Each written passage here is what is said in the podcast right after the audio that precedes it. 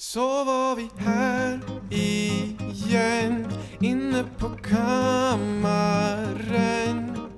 med Platon i första Descartes i andra Zacapa i tredje och Brezjnak i fjärde Nu blir det filosofi Tjenare Frank. Ja men tjenare Max. Hur står det till inne på kammaren? Ja, det är bra faktiskt. Jävligt seg dag har det varit. Jag har mest bara legat och sovit. Eh, hur står det till själv? Oh, nej men livet är um, underbart. Ja, Uppåt, framåt. Det, bättre och bättre var för dag, dag för dag. ungefär. ungefär. Eh, precis, jag har insett att mina, mm, hur ska man säga, mina um, här copingmekanismer när jag inte är på en så perfekt plats är obefintliga och, och jag gör någon sån här typ metacoping genom att så reflektera över att jag inte copar bra.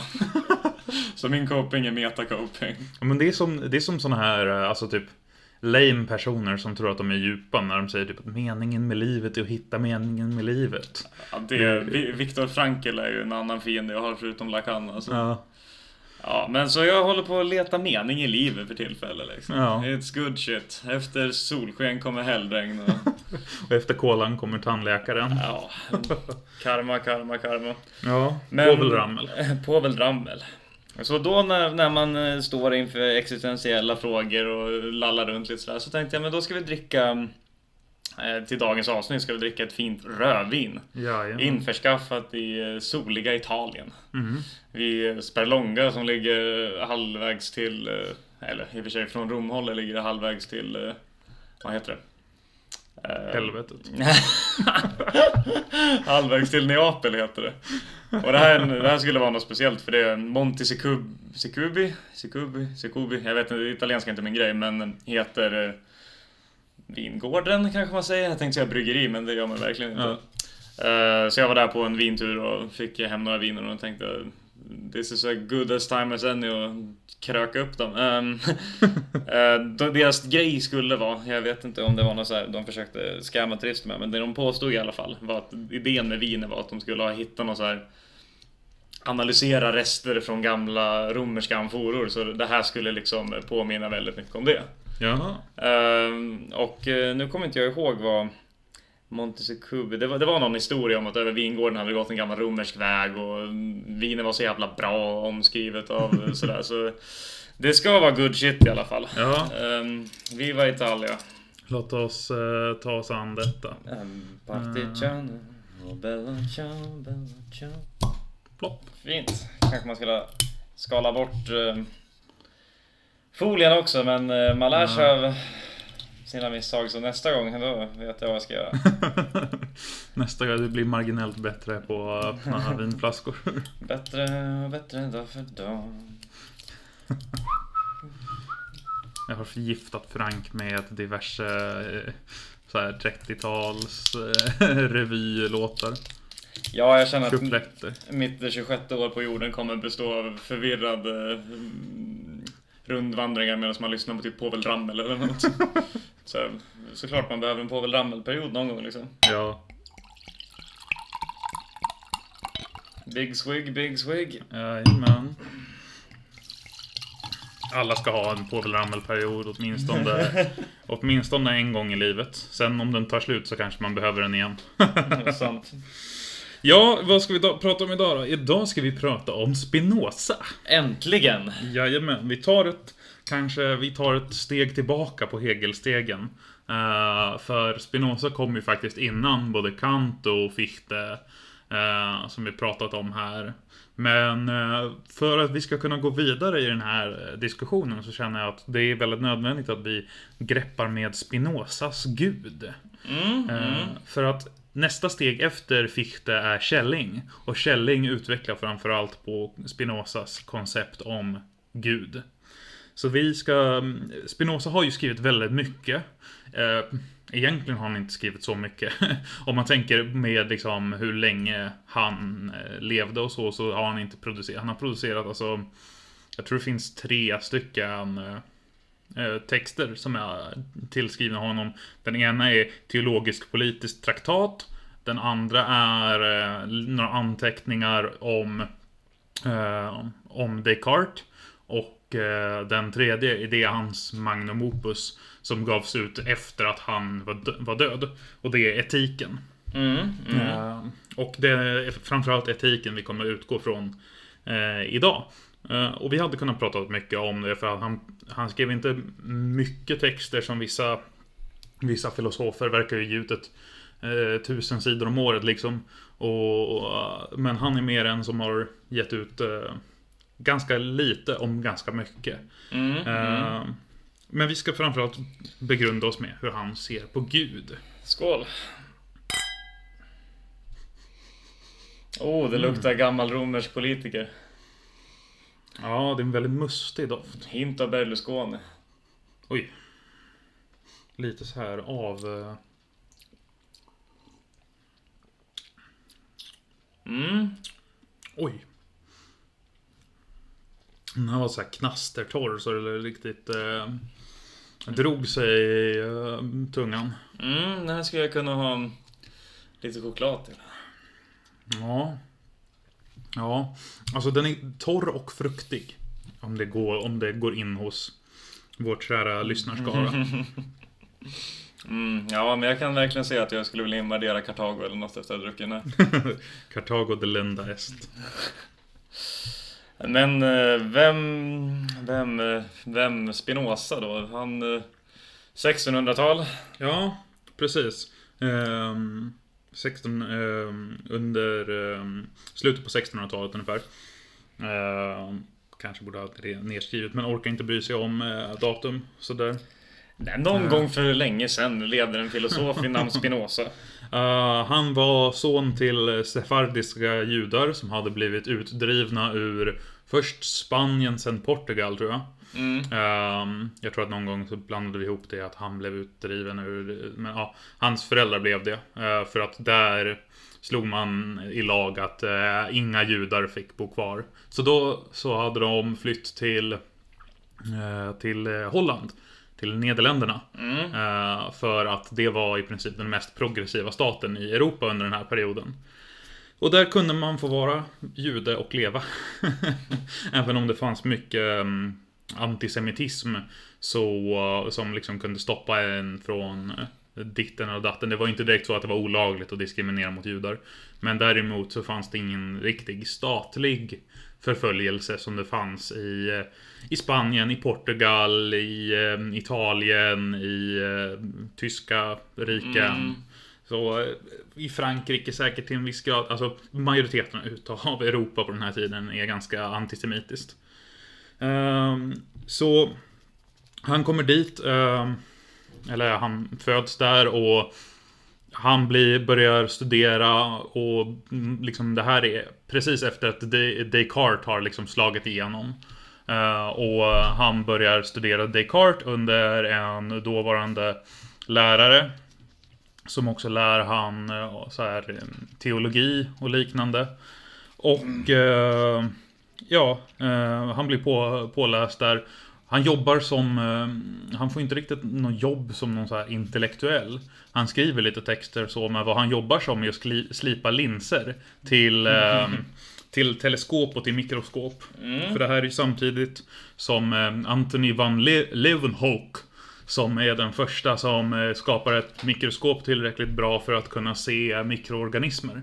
Just det. Och det var ju, det, det var ju med den upptäckten som eh, Leibniz, när vi pratade om han i kantavsnittet lite förbigående, så trodde ju Leibniz att de här minsta partiklarna som fanns, de var ju levande. Och hade man bara ett bra, tillräckligt, nog, tillräckligt bra mikroskop så kunde man se de här, eh, vad heter det? Eh, Monader? Monaderna, precis. Och det var ju inspirerat på grund av att eh, Van Leeuwenhoek, eh, Van Leeuwenhoek, det är jättesvårt att uttala de där jäkla eh, nederländska namnen. Mm. Eh, inspirerat utav det. Nederländska är ju för övrigt, bara när vi är inne på det, världens fulaste språk. Ja, alltså det låter ju lite typ som det låter ju som, eh, alltså sim, Sims-språket. ja. Det är ju liksom, det är ju som en larvig variant utav engelska. Var, varje gång man, eh, när, när, jag bodde i, när jag bodde i Flogsta, så det är mycket utbytesstudenter där. Så står man i kran, vilka bäst och så hör man bakom bara, är de tyskar? Är de engelsmän? Nej, det är fucking holländare. Ja, ja men det är verkligen, för det, de låter som typ en så här tysk-svensk variant utav Sims-språket. Mm. Det var verkligen, jag var i, jag var i Nederländerna eh, i 2019 måste det väl varit. Mm. Ja, precis i början på 2019. Och eh, då så på vägen ner dit så framför oss i planet där satt eh, då ett gäng medelålders, alltså gubbar och tanter. Eh, de var väl alltså någonstans där mellan 40 och 50. Mm. Eh, Men de betedde sig som de var liksom gymnasieelever som skulle på klassresa.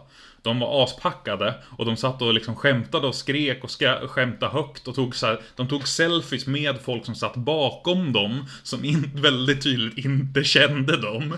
Och de var liksom så här, och jag kunde inte hålla mig för skratt när jag hörde dem liksom prata för alltså det var så, alltså det var alltså Det är en overklig upplevelse. Ja men det är simspråk, det låter som Swedish Chef. Det är liksom...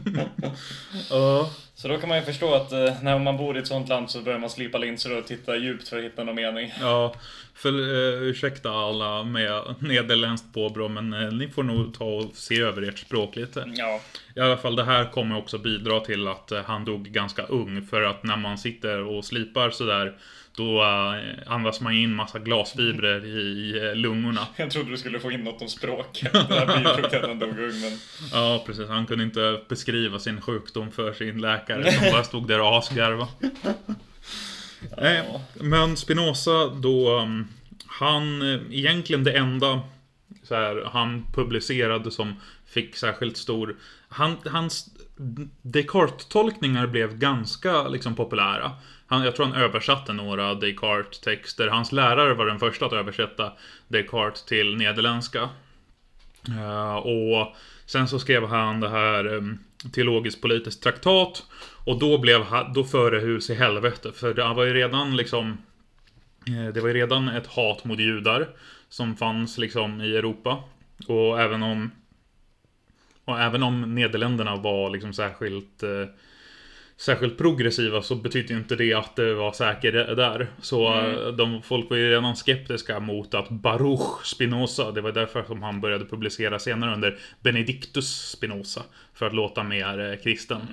Eh, ger ut en text om Gud och eh, staten och där han säger i princip Alltså han säger att eh, vi ska inte tolka eh, skrift, den helga skrift bokstavligen. Den är inte, det är inte uppenbarelse. Det kommer från flera olika källor som väldigt tydligt säger rakt emot varandra. Eh, han säger att eh, eh, eh, liksom det finns inget sant liksom Guds ord.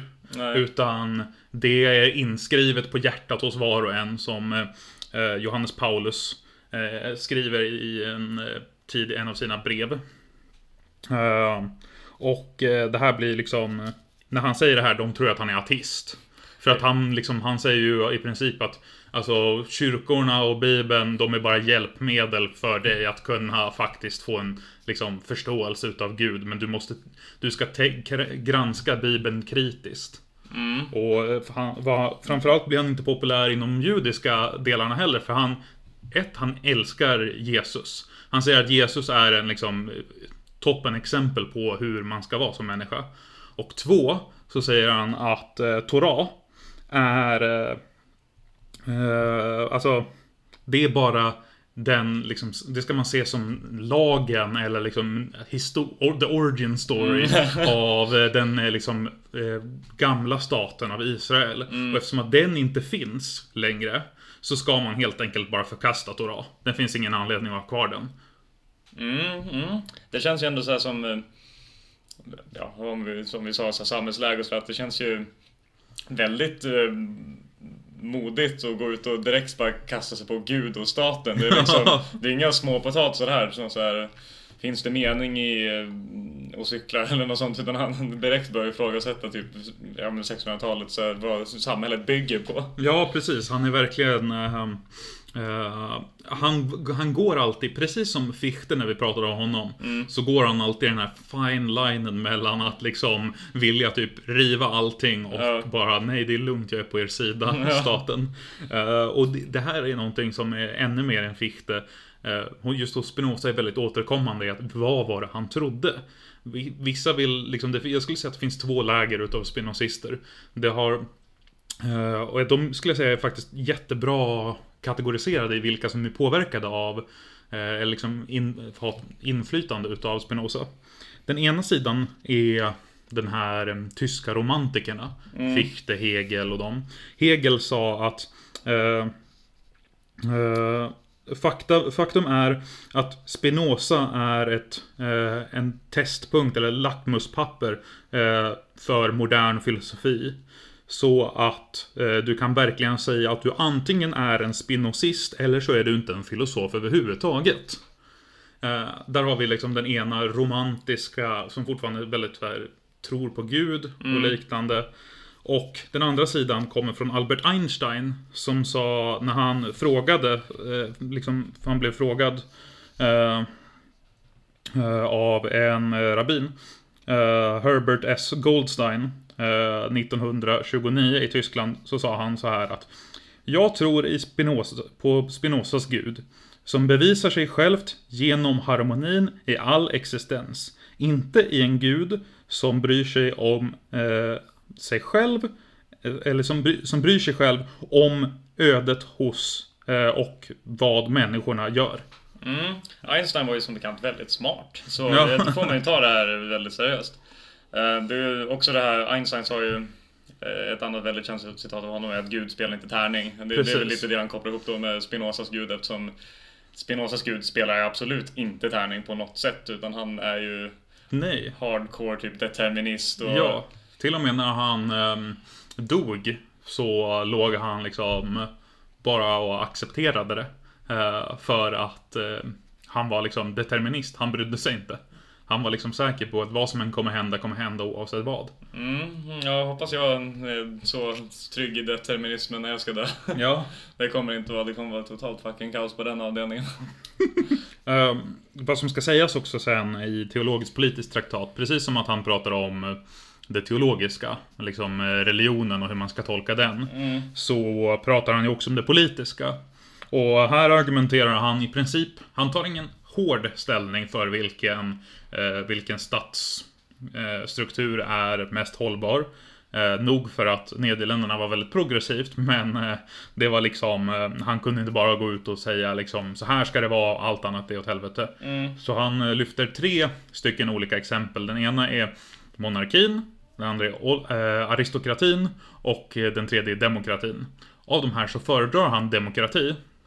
För att då representerar staten liksom eh, den generella eh, folkets vilja. Eh, väldigt Jean-Jacques Rousseau, han är väldigt inspirerad utav Thomas Hobbes till exempel.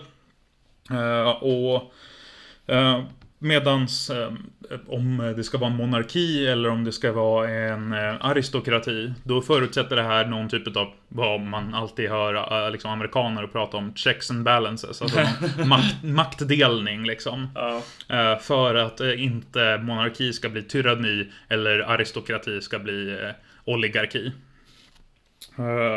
Så att det här är väldigt radikalt att komma och prata om demokrati. Folk pratar inte om demokrati ens liksom senare under 1700-talet. Det är väldigt få som pratar om demokrati. Liksom, Fichte pratar inte om demokrati, Kant pratar inte om dem- demokrati, Hegel pratar inte om demokrati, eh, liksom, inte, Voltaire pratar inte om demokrati, Jean-Jacques Rousseau pratar knappt om, liksom, han är väl den som snuddar närmast på det.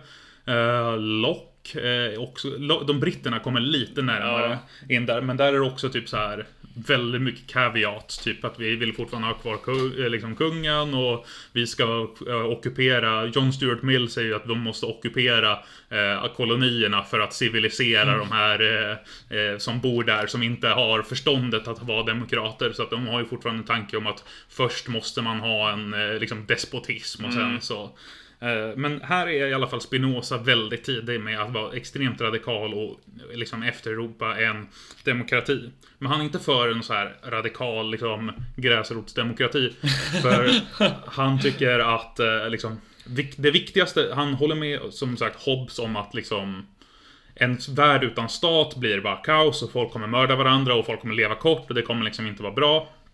Så han vill ha en stat som är stark och kan upprätthålla tryckfrihet och yttrandefrihet. Religionsfrihet är han med på, men det handlar framförallt om att han inte vill att kyrkan ska involvera sig i staten. Han är okej med att ha en statsreligion. Som, att, som de har då i Nederländerna under den här tiden till exempel. Men han vill inte att det ska bli någon religiös förföljelse.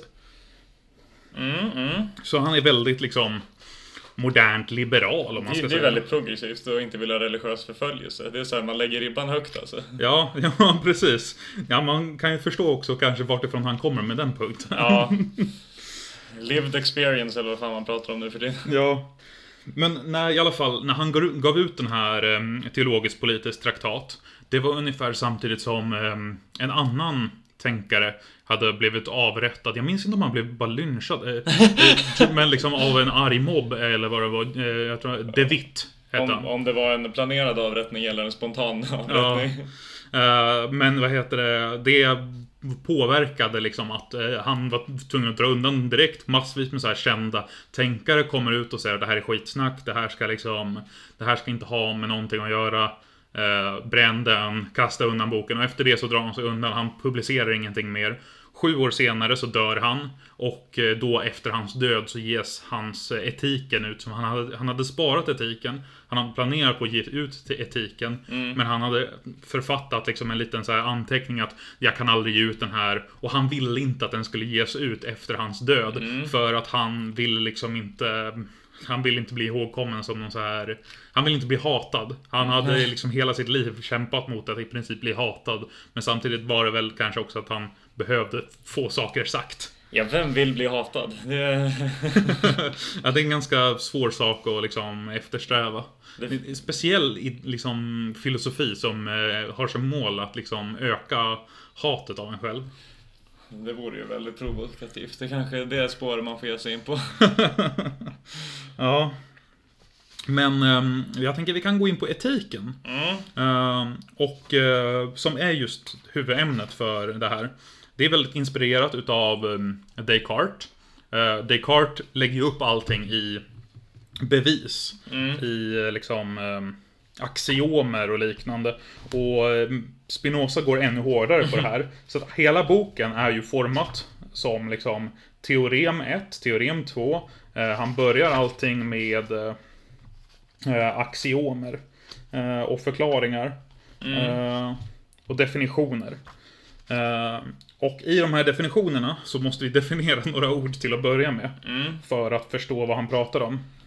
Let's go, first definition. Så den första definitionen är Med orsak av sig självt förstår jag det vars, ex, eh, vars essens innesluter existens eller det vars natur inte kan tänkas på annat sätt än som existerande. Alltså, det som har orsakat sig själv är det som bara, det måste av nödvändighet existera men det har inte orsakats av någonting annat. Och ändligt i sin art kallas det ting som kan begränsas av ett annat eh, av samma natur. Så till exempel kallas en kropp ändlig därför att vi alltid uppfattar en större.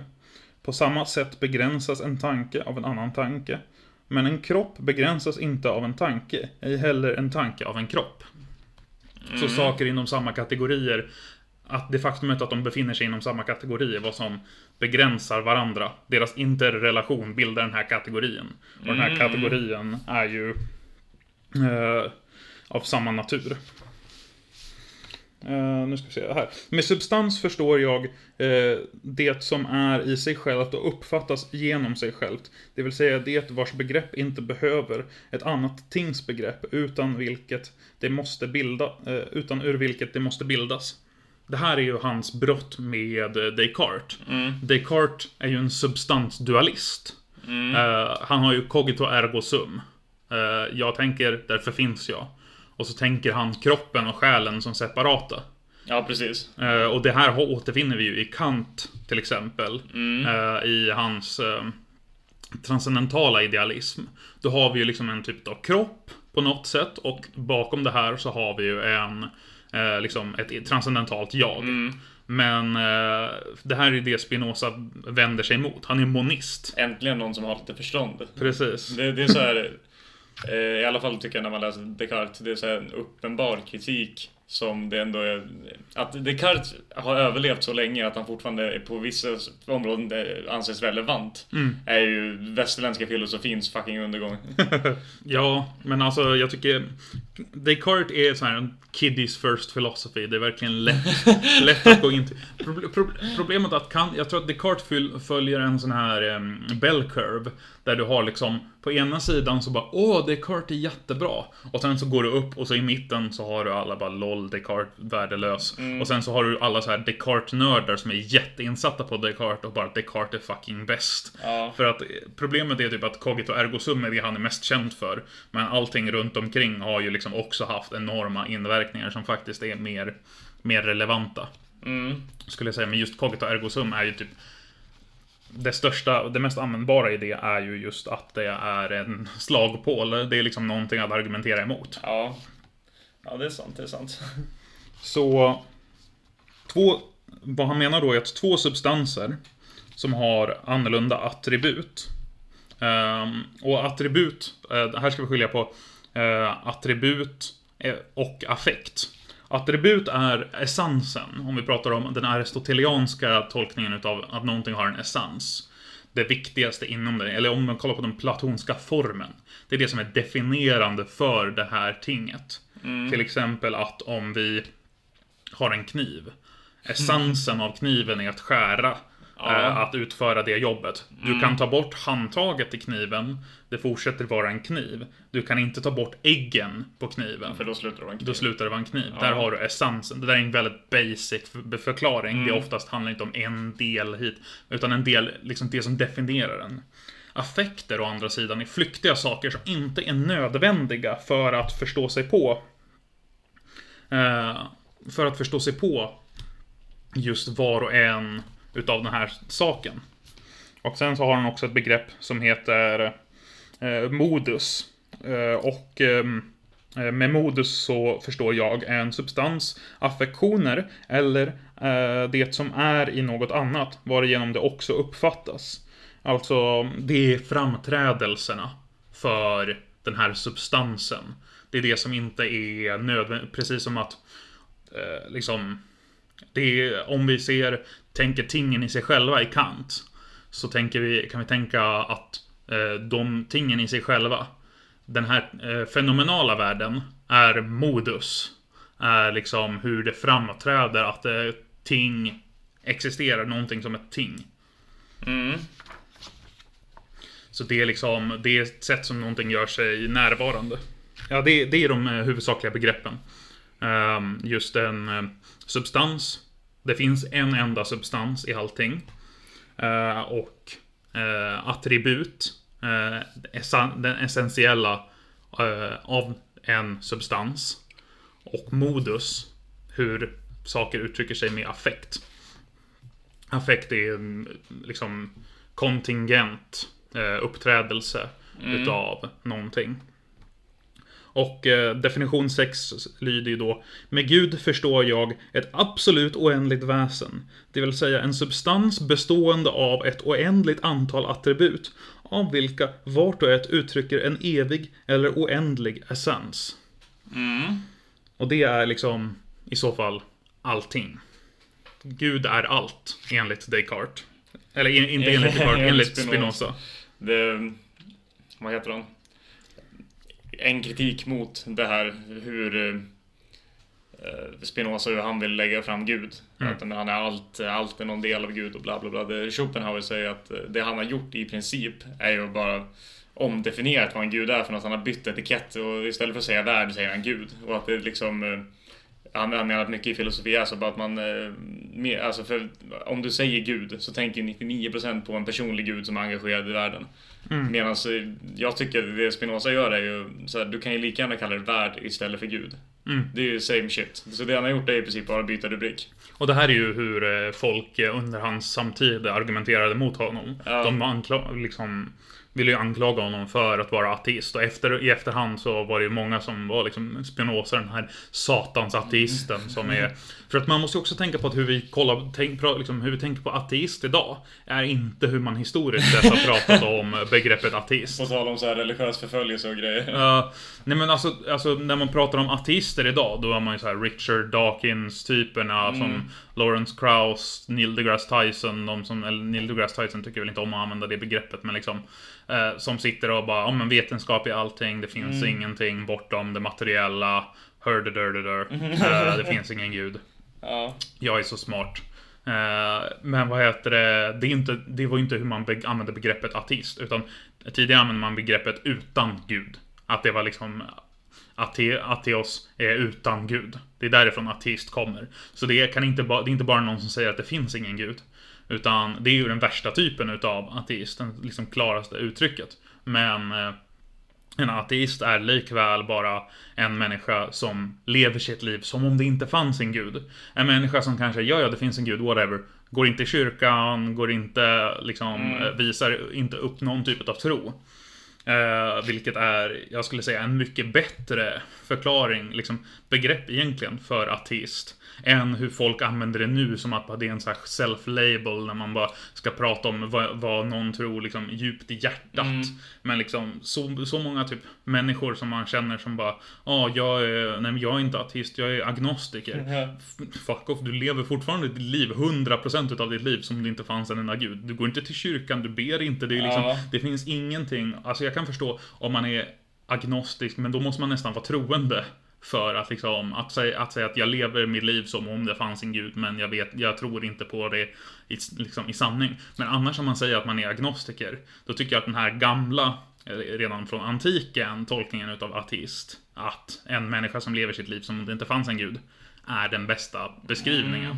För annars tycker jag det blir så lame, typ att folk...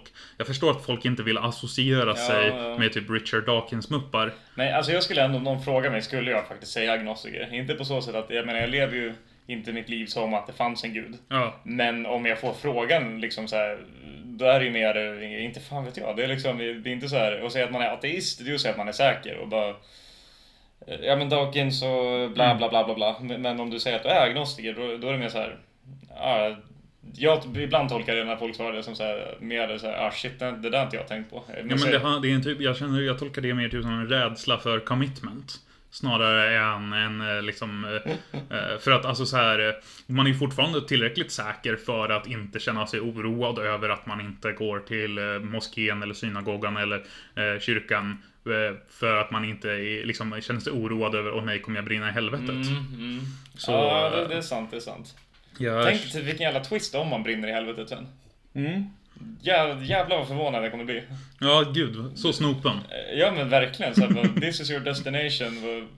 Fuck mig, jag skulle få en verkligen så Jag här. tänker så här i South Park när det är som att folk anländer med eh, flygplan. Och it was actually the Mormons who were right. Ja just ja. När de, vad fan är det de gör? De sitter bara uppe i himlen med Gud som är en flodhästapa och spelar Ja. Monopol eller någonting. Ja, och gör makaron eh, Ja. Nej, då skulle jag nog hellre vara i helvete än att träffa den där mormonska himlen. Men eh, vad, vad det kan vara bra att komma in på just när vi har kommit in på det här. Alltså dels har vi inte gått in på, vi har ju bara gått in på hur han definierar en gud. Mm. Eh, och det är ju alltså, jag skulle, inte säga, jag skulle inte säga att jag fullständigt håller med, alltså jag förstår var Schopenhauer kommer ifrån. Mm. Men eh, alltså Tyskland. Ja, eh, men just att eh, när han säger att med Gud förstår jag ett absolut oändligt väsen, det vill säga en substans bestående av ett oändligt antal attribut, av vilka vart och ett uttrycker en evig oändlig essens. Och han förklarar det så här. Jag säger absolut inte i sin art oändligt. Ty allt som endast är i sin art oändligt kan vi frånkänna en oändligt antal attribut. Men till essensen hos det som är absolut oändligt hör allt som uttrycker essens och inte innesluter någon negation. Alltså, just att Gud, han pratar ju om liksom, vi ser, om man ska kolla på den bibliska tolkningen utav Gud så är det liksom en evig, allsmäktig. Det, när Gud blir ett absolut oändligt väsen som existerar utav sig självt. Mm. det är inte så långt ifrån, alltså det är vad du kräver för att du ska kunna vara evig, allsmäktig och ändlig. Ja, ja, precis. Eh, Så jag skulle inte säga att det är så långt därifrån egentligen. Nej. Just den eh, definitionen. Så när han väl ska komma till att eh, definiera Gud, Mm. gör han det först i teorem 11.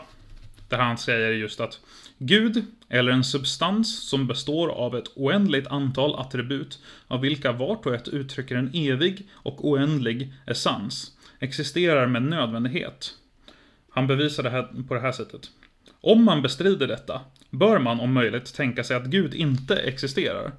Alltså innesluter hans essens inte existens. Det här är emellertid orimligt. Alltså existerar Gud med nödvändighet. Det hör till en substans natur att existera. Ja, det makes sense. Alltså i princip, det faktumet att världen existerar är det bevis för att Gud existerar. Ja, det, då gör man det lite enkelt för sig, men visst alltså. Jag kan, eh, jag kan se att, så enligt Spinoza då så är jag Gud. Eller jag är inte Gud, men jag är en del av Gud. Du, ja precis, du blir ju en modus. Mm. Liksom ett affekt utav Gud. Du i sig är ju inte nödvändig per Nej. se. Eh, Du är ju en eh, affekt. Mm. Utav en attribut, ett, ett modus. Mm. Som, är, liksom, som är människan som ett uttryck för Gud i Ja. världen. Eh, för att ehm, han kommer ju han kom in på det här senare, vilket jag skulle säga är eh, just det faktum eh, är liksom en väldigt svår diskussion som om vi utgår från att Spinoza ser liksom universum som Gud Mm. och eh, att de eh, alla rat rationella lagar är eh, Gud. Att en substans föregår alla affektioner eh, och två substanser med olika attribut har ingenting gemensamt med varandra. Eftersom att attribut är en essens. Mm. Och någonting kan inte, två saker kan inte ha samma essens. Eh, För att då är de samma sak.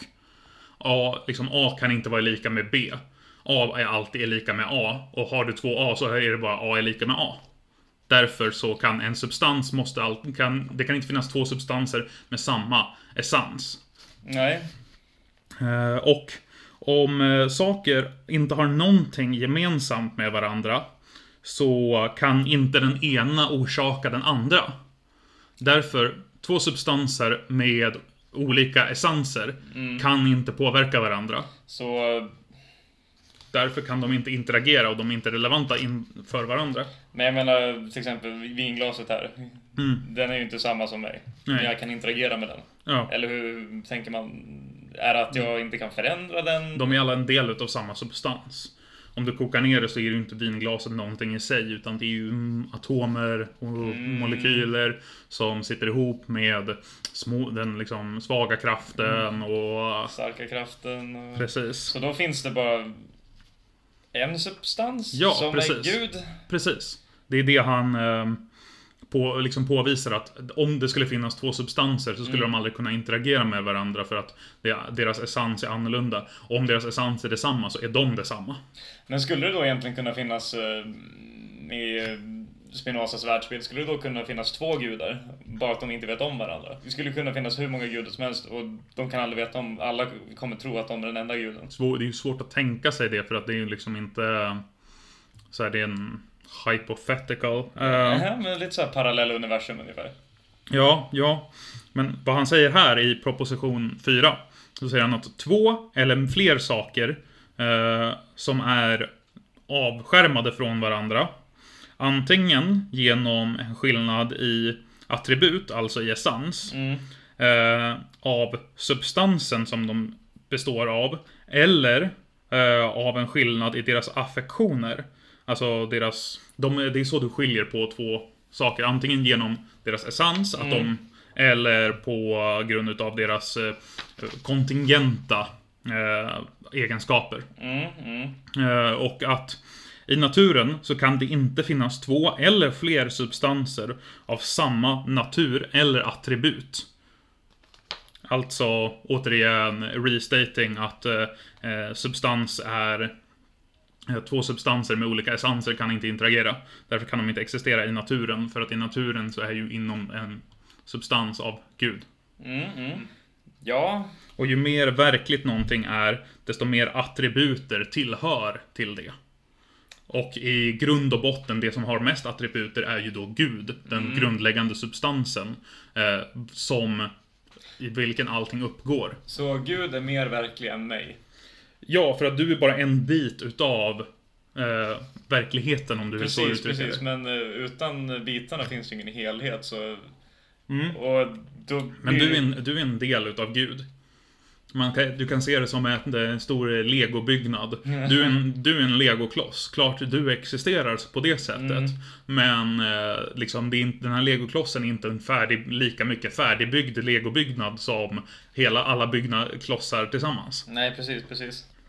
Eh, och varje attribut som en substans eh, Varje attribut en substans har måste förstås genom sig självt.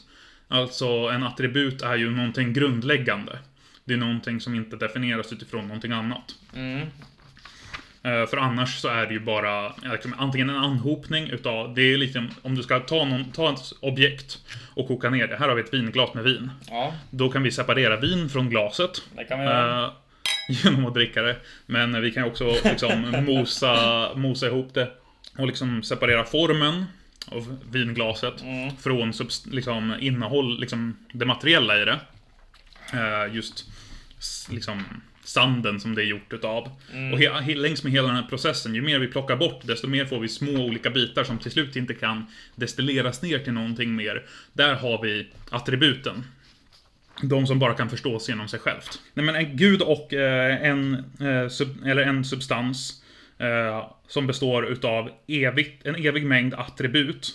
Eh, varje del som uttrycker en evig och oändlig essens måste nödvändigtvis existera. För att eh, det är liksom, det hör, du kan inte förneka att det hör till substansens natur att existera. Och enligt teo, liksom, proposition 7, eller teorem 7, så hör det till en natur av en substans att existera. En substans, för att till exempel, om vi tar, om du skulle prata om någonting, om ett, vi, vi har här en sak. Vi, vi kan liksom säga att den har de här massvis med egenskaper, Mm. men den har i- inte egenskapen av att existera. Nej, Alternativt säga att vi har en sak här, den existerar inte, Mm. den har inga attribut. nej, Därför existerar den inte. nej. Det märker ju väldigt mycket, att den existerar inte. Därför existerar den inte. Precis. Det, ja, Så att vad, han, vad han säger är att liksom attributen som vi ser runt omkring oss, som är uttryck för naturen, för Gud, är liksom basically hur du, om du skulle kolla på eh, Bishop Barkley, när han pratar om ett äpple som kan ha sekundära eh, kvaliteter som beror på andra, till exempel att formen och så, det beror ju på syn. Men sen så liksom färgen på den här är ju bortom också. Liksom, en, allting beror på att du kan se det här, för att du kan uppleva någonting.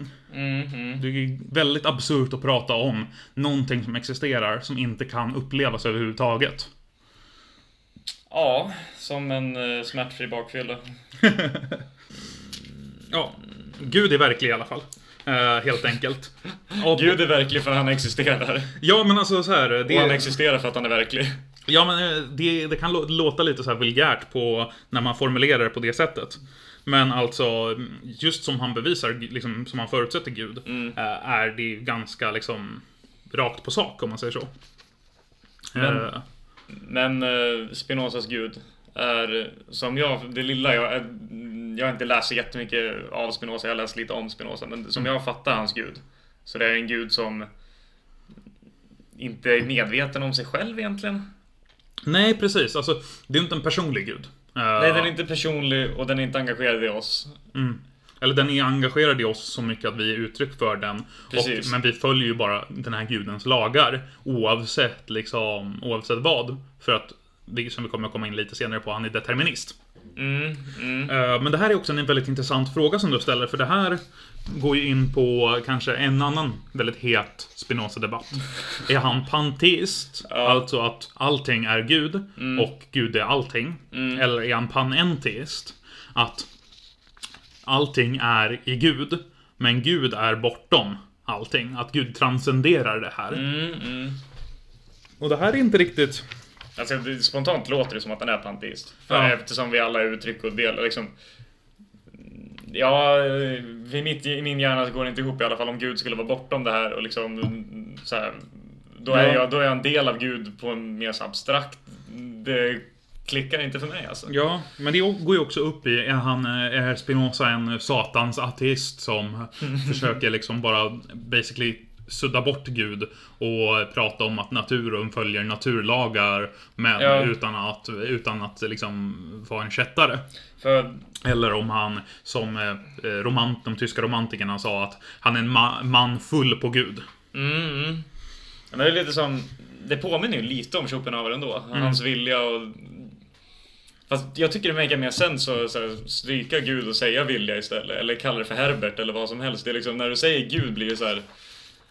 Den du ska prata med, då blir det... Oavsett vad du ska prata om blir det ju garanterat en eh, kommunikationsmiss eftersom alla läser in så mycket i det begreppet. Då är det bättre att bara scratch it och jag kallar det för högerdojan.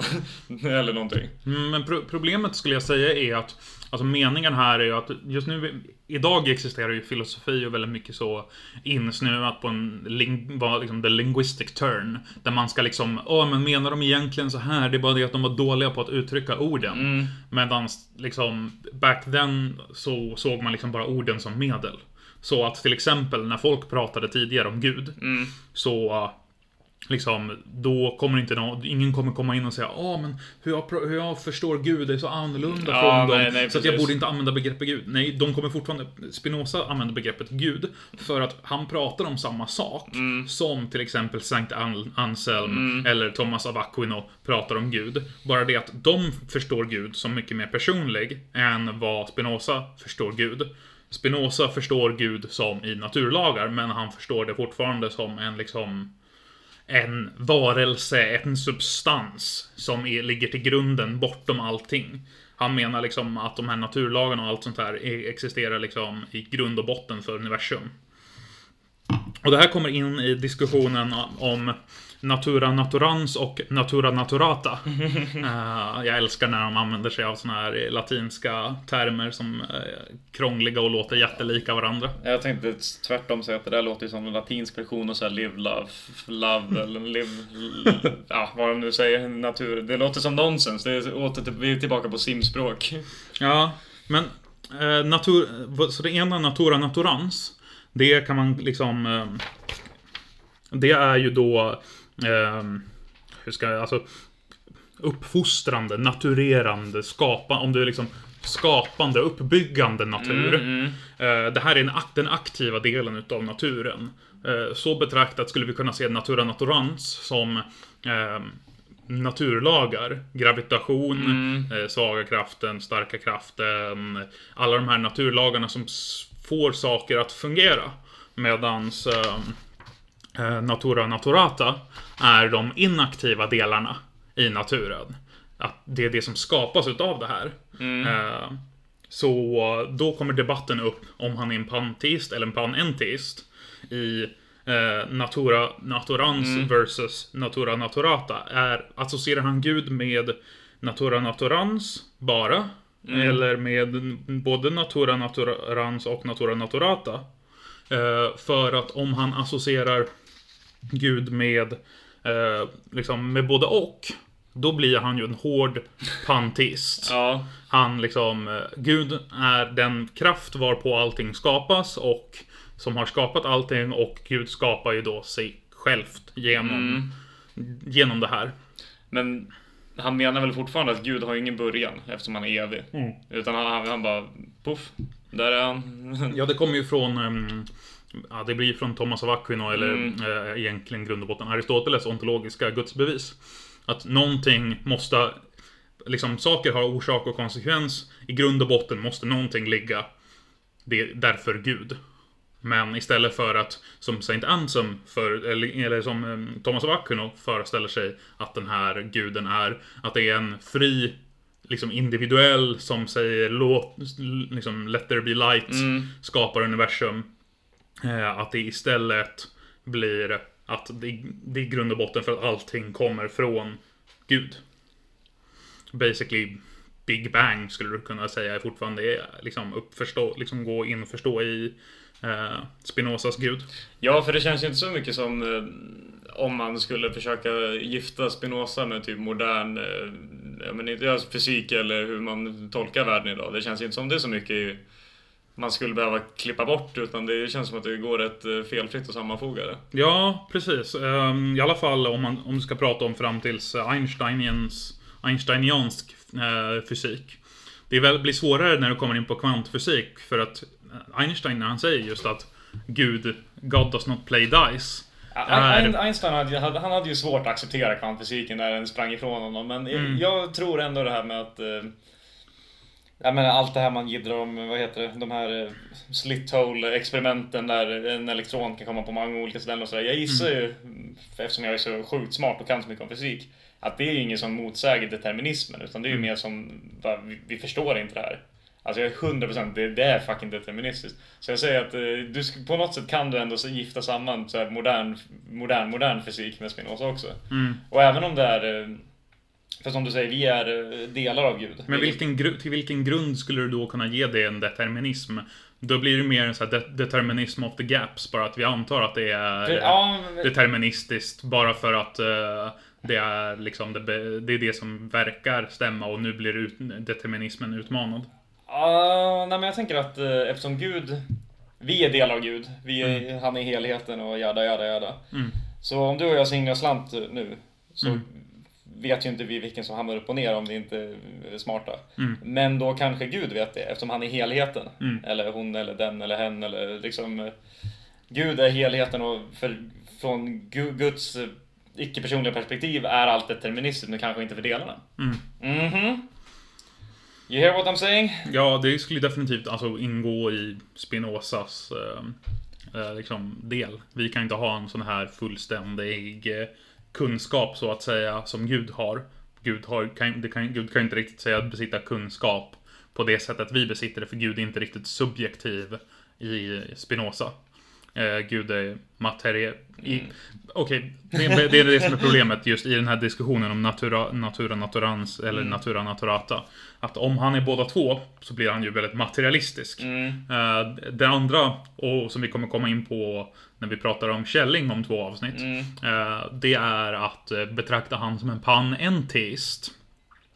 Och eh, en panenteist är någon som menar då att Gud är allting. Allting uppgår i Gud. Men Gud transcende- transcenderar också den värld vi känner. Mm. Så att Gud kan vara, liksom vår värld är begränsad. Mm. Vår värld är inte evig. Nej. För det är någonting som Spinoza basically tar för givet, att vår värld är evig. Mm. För att om vår värld är i Gud, eller om man, den, den läsningen av Spinoza tar för givet. För att om allting är Gud, Gud måste nödvändigtvis vara evigt, måste vår värld också vara evig. Eh, men eh, till exempel så är vi ganska säkra, liksom Poe som vi diskuterade tidigare här, han, men, han motsatte ju sig att vår värld är evig. Eh, det var ju när han pratade om stjärnorna. Ja, just det. Eh, det universumet med stjärnor och universum. Eh, Fan, Poe-avsnittet känns ju som en livstid sen. ja, Jävlar vad länge sen. det var inte ens en vecka sedan. Nej, det, det känns som 700 år. Ja, På, vad är det man säger, på mm, vissa veckor tar decennier plats på vissa decennier eller veckor. Ja, är inte det något med ryska revolutionen? också? ja, jag tror det är Lenin som säger någonting med att vissa... ehm, eh, vissa... eh, vi- Viss, eh, vissa dagar känns som... Eh, på vissa dagar... Eller vissa år händer dagar medan andra dagar eh, händer år. Eh, I princip. Yes. Eh, det känns gan- ganska sant från en så här fenomenologisk eh, perspektiv. Ja, Eh, ja, nej, men- det, det var ett sidetrack men good stuff. ja, precis. Men som Spinoza säger att det, som i den här tidigare boken, Teologisk politisk traktat, jämfört med den här vi pratade om nu, Naturas bla. Mm. Skillnaden är att i den säger han att, eller han tar upp det här Ja men motsägelsen är liksom när du projicerar mänskliga attribut på Gud. Ja. Men eh, han gör väl ändå för jag menar, vi attribuerar inte säga just mänskliga attribut på allting. Men vi tolkar utifrån allting utifrån ett mänskligt perspektiv. Mm. Så där tycker jag ändå han blir lite... Det är där man behöver Schopenhauer sen, för då, det, det känns som att Spinoza är in och snosar på någonting. Men, Men han går in... pratar du om attribut eller om affekt? För att attribut är ju essensen. Det är ju den mänskliga essensen som är en liksom in, instansiering, ett modus utav Gud. Medan Ja. en affekt är ju bara en eh, så här eh, slumpmässig eh, kontingent Mm. företeelse och framträdelse av någonting. Som inte är en del utav essensen. Precis, nej jag menar bara så här rent vanligt, inte Spinoza-attribut utan jag menar mm, vanligt attribut, liksom hur vi lägger värderingar på grejer liksom. Vi som Mm. människor liksom. Jag vet Det inte. affekt skulle jag säga mer i Spinozas mening. Det alltså sant. att det är, i så fall är subjektivt och att man inte ser den eh, liksom inhemska attributen, den essensen i människans, eh, människans vardag. Mm. Spinoza är svår på det här sättet. Han är en svår kille alltså. Blir inte bättre av att han bodde i Holland. Nej, Ja, Ja, ska vi kolla på mm, just Spinozas determinism i så fall? det ska jag fan göra.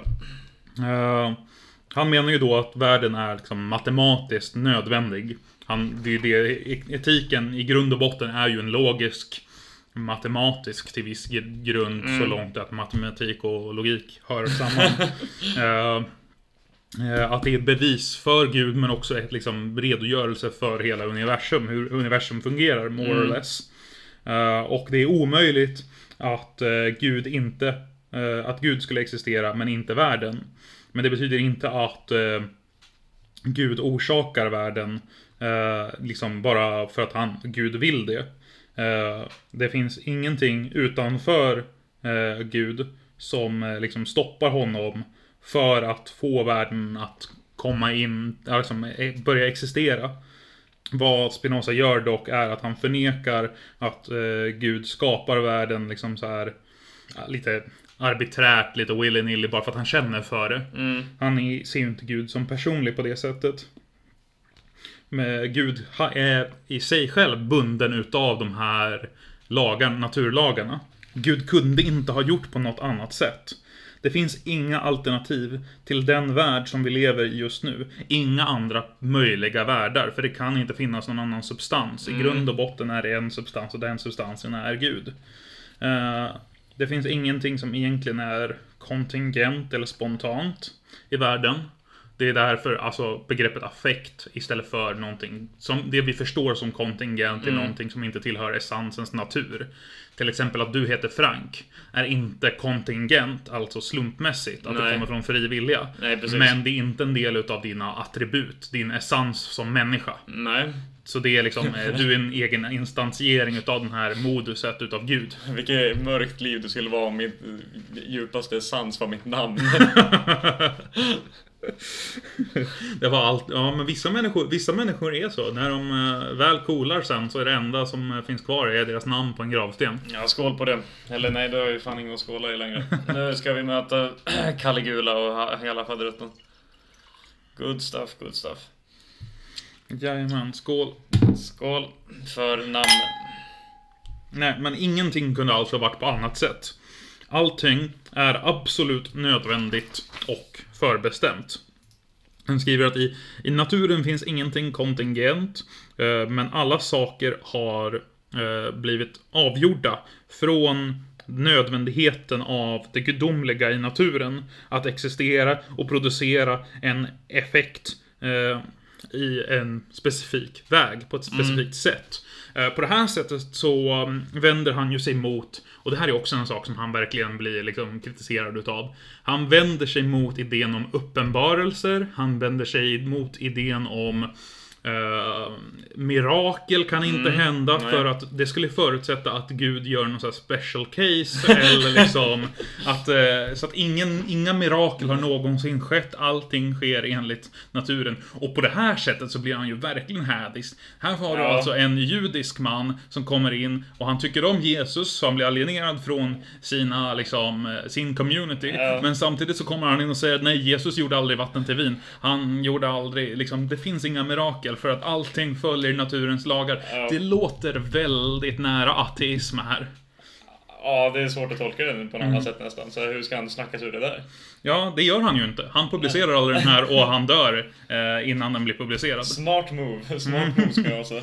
Ja, han hade nog, det hade nog inte gått så jävla bra för honom här. Det var Spinoza det.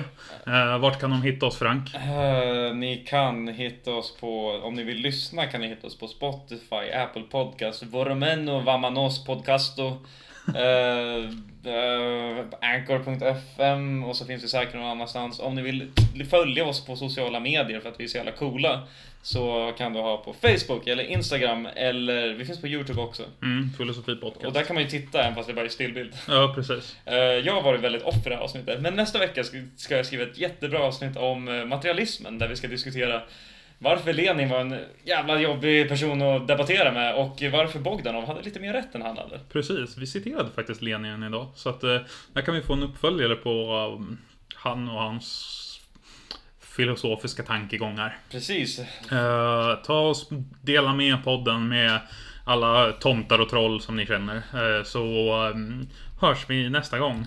Eh, skål! Cheers motherfuckers. Så var vi här igen Inne på kammaren